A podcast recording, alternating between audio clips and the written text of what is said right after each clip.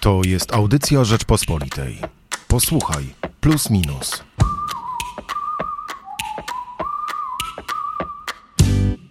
W najnowszym magazynie Plus Minus przyjrzeliśmy się tematowi, wydawałoby się nie do końca poważnemu, ale zaraz Państwu udowodnimy, że to jest temat, któremu naprawdę warto się przyjrzeć, a tym bardziej, że jest to temat poważny. Dzisiaj porozmawiamy w redaktorskim duecie Michał Płociński i Michał Szułdrzyński.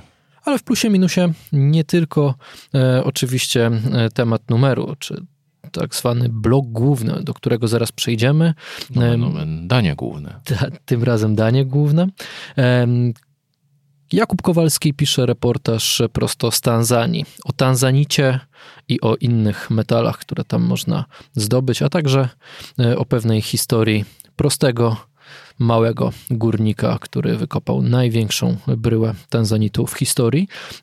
Tomasz Terlikowski e, odpowiada e, ojcu Ludwikowi Wiśniewskiemu. Już w zeszłym tygodniu zaznaczyliśmy w magazynie Plus Minus pod tekstem ojca Ludwika, że można się spodziewać w tym tygodniu polemiki i ona jest, i to nie będzie ostatnia polemika. Ja rozmawiam z Rafałem Rogulskim z Europejskiej Sieci Pamięć i Solidarność, a Eliza Olczyk z Pawłem Rabiejem. Ale jak już powiedziałem, danie główne, to pogadajmy chwilę. Foodies. Fenomen ludzi, którzy kochają jedzenie i jedzeniem żyją. Niektórzy mówią nawet, że e, żyją, żeby jeść, a nie jeść, żeby żyć. To co, udowadniamy, że warto się temu przyjrzeć?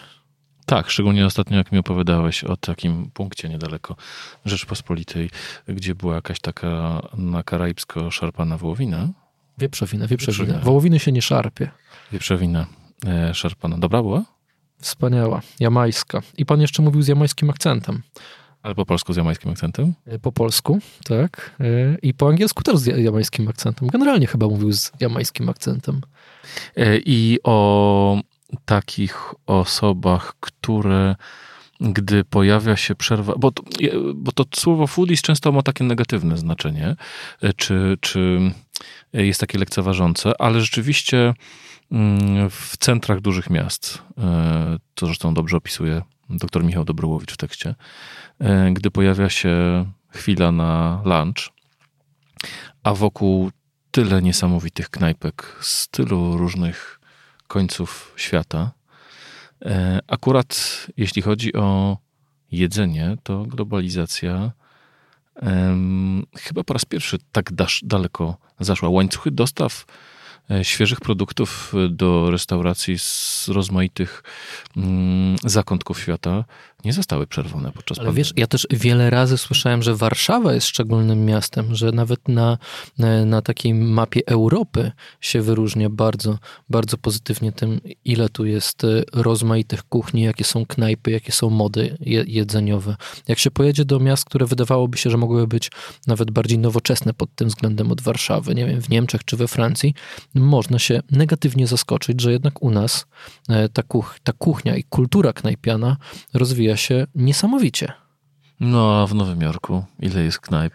Restauracji, dwa razy więcej niż w całej Polsce. No tak, e, ale dlaczego my w ogóle się zajęliśmy foodie?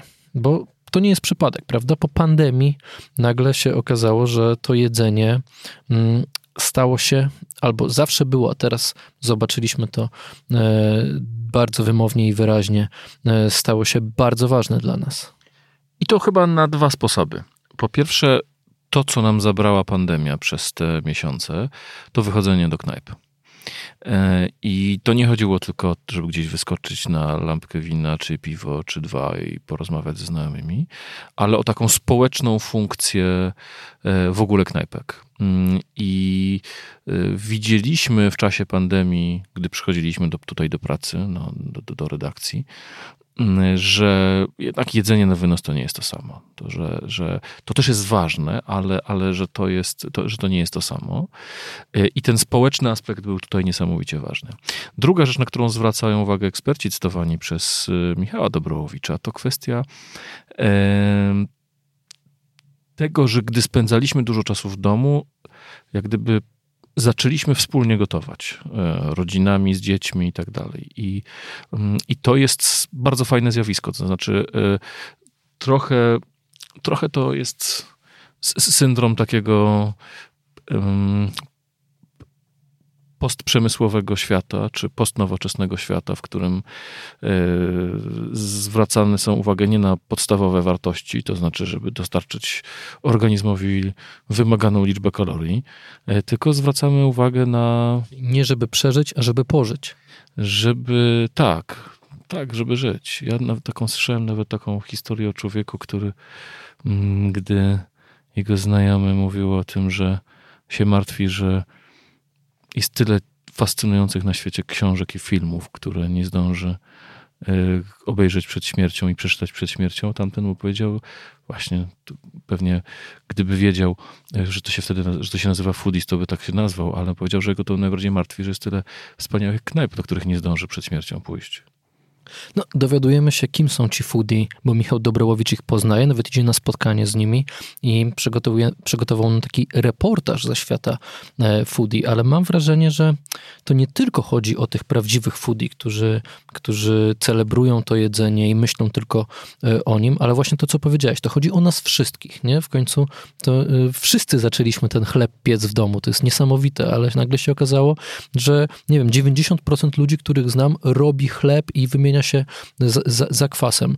Dawno nie byłem tak zaskoczony jak tym faktem, prawda? Pieczenie, pieczenie chleba. Pewnie nasi słuchacze też mają takich znajomych, którzy, którzy to robili, bo, bo chyba nie da się nie mieć znajomych, którzy nie zaczęli piec ostatnio e, chleba.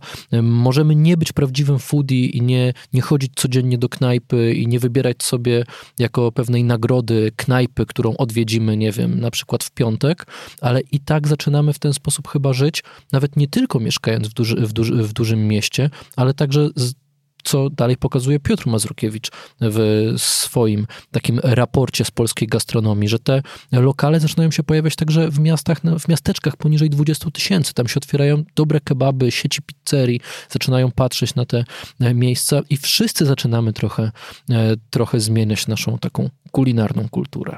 No, w dodatku e, stało się tak, że mm, niektórzy ludzie mogą, jak chcą na przykład zjeść w dosyć drogim, ekskluzywnym miejscu jakąś przekąskę. Mogą iść na stację benzynową na hot doga, bo tam teraz tak e, drogo jest. E, ale, ale zobaczmy chociażby, to, to, to, to nie żartuję, zobaczmy, co się dzieje na stacjach benzynowych. To znaczy, zaczynało się od hot dogów, a dzisiaj są tam naprawdę wymyślne dania. Najpopularniejsza kawiarnia w Polsce. E, najpopularniejsza kawiarnia w Polsce. Zresztą też to taka historia w tekście Michała Dobrołowicza o człowieku, który na kawę w czasie pandemii wyskakiwał trafiło właśnie na stację benzynową, żeby pobyć z ludźmi, tak, żeby mieć chociaż na miastkę tego, że no co prawda zamknięte były kawiarnie na Placu Trzech Krzyży, ale przynajmniej można było wyskoczyć na stację benzynową tam przy Placu Unii Lubelskiej chyba jest taka stacja benzynowa, nie, że można się tam napić kawę e, i w różnych innych miejscach e, też. I, i, i to, jest, to, to jest niezwykłe, prawda? To znaczy, jaka jest, jakie jest bogactwo tych rozmaitych dani produktów w miejscach, które się dotychczas kojarzyły z, no, z czymś zupełnie prostym. No, 10 lat temu stacja benzynowa to kojarzyła się no, z żurkiem i schabowym. A zobacz, jak poczta teraz się zmieniła.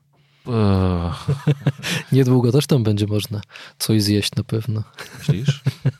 Ale pod warunkiem, że to będzie e, narodowe w treści i katolickie w formie. Jarskie w piątek oczywiście, jak najbardziej. Chociaż y, w Warszawie zaczyna mi już tego brakować trochę, żeby w piątek mieć.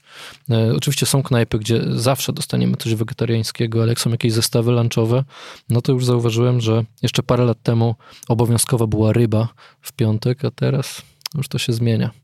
No tak, to są bezmięsne wtorki, zdaje się, tak? Czy bezmięsne czwartki? E, tak proponowane są w niektórych szkołach, żeby dzieci nie jadły zbyt dużo mięsa. No dobra. Jest temat, warto poczytać, warto czegoś się dowiedzieć, kim jest foodie. O tym w najnowszym magazynie Plus Minus może po prostu zaprosimy Państwa do kiosków oraz na stronę www.rp.pl. I można nas też nabyć na stacjach benzynowych. Razem z kawą. Michał Płociński i Michał Szułdrzyński. Dziękujemy. Słuchaj więcej na stronie podcasty.rp.pl. Szukaj Rzeczpospolita Audycje w serwisach streamingowych.